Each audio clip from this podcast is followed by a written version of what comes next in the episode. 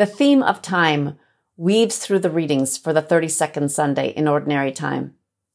Jesus begins one of his last parables with the words, The kingdom of heaven will be like ten virgins, suggesting he speaks of a time not yet come, or of a process not yet complete. So much time has passed since he begins his ministry with, The kingdom of God has come near. And he will only have time for two more parables before he celebrates the Last Supper with his friends. He needs us to understand now. The kingdom of heaven will be like ten virgins who take their lamps and go out to meet the bridegroom. Why ten virgins, we wonder? The number 10 suggests something complete, a set, maybe, or something whole. The ten virgins have but one task to light the way for the bridegroom.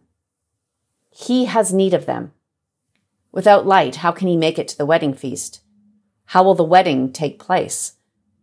Love and joy must wait.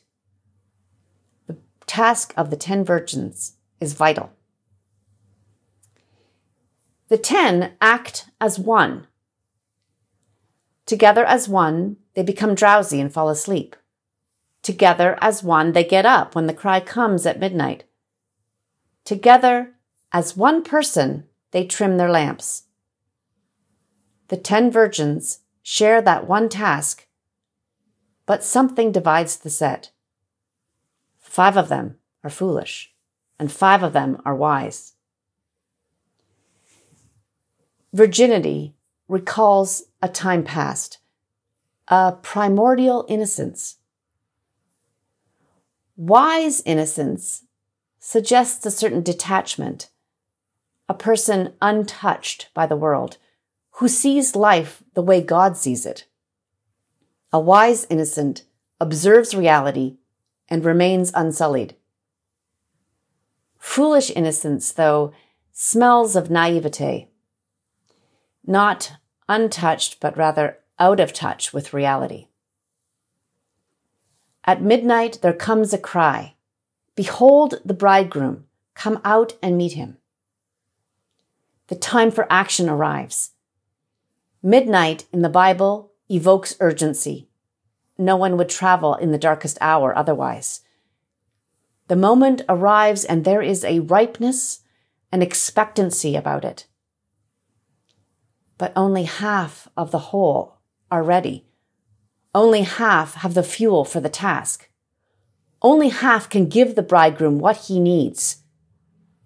The wise innocents see their way with him into the wedding feast, and the door is shut and locked.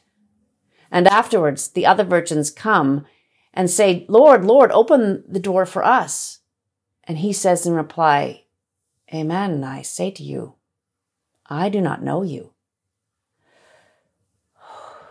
And in that moment, we realize this parable is all about knowing. Our hearts wrench at those words.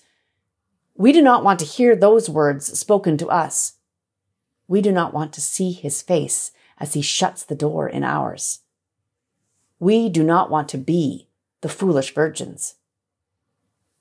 And this is exactly what Jesus needs us to realize. He needs us to get in touch with that desire the desire to know and be known. We want to be wise. We want wisdom. And so the good news for us lies in the first reading for this Sunday.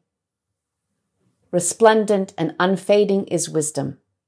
She is readily perceivable by those who love her and found by those who seek her.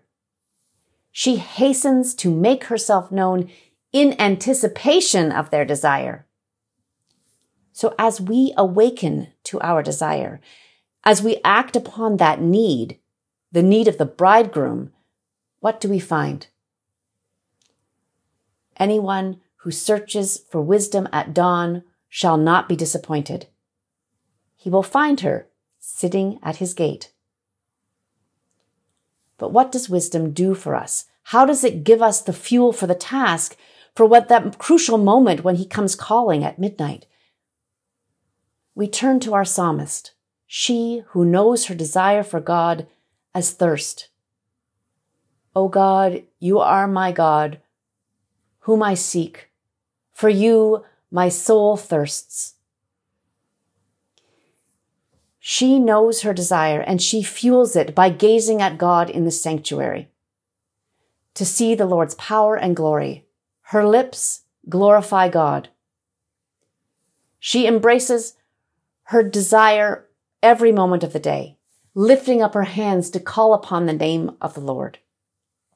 And she knows, like we know, that this desire lights the way for the bridegroom.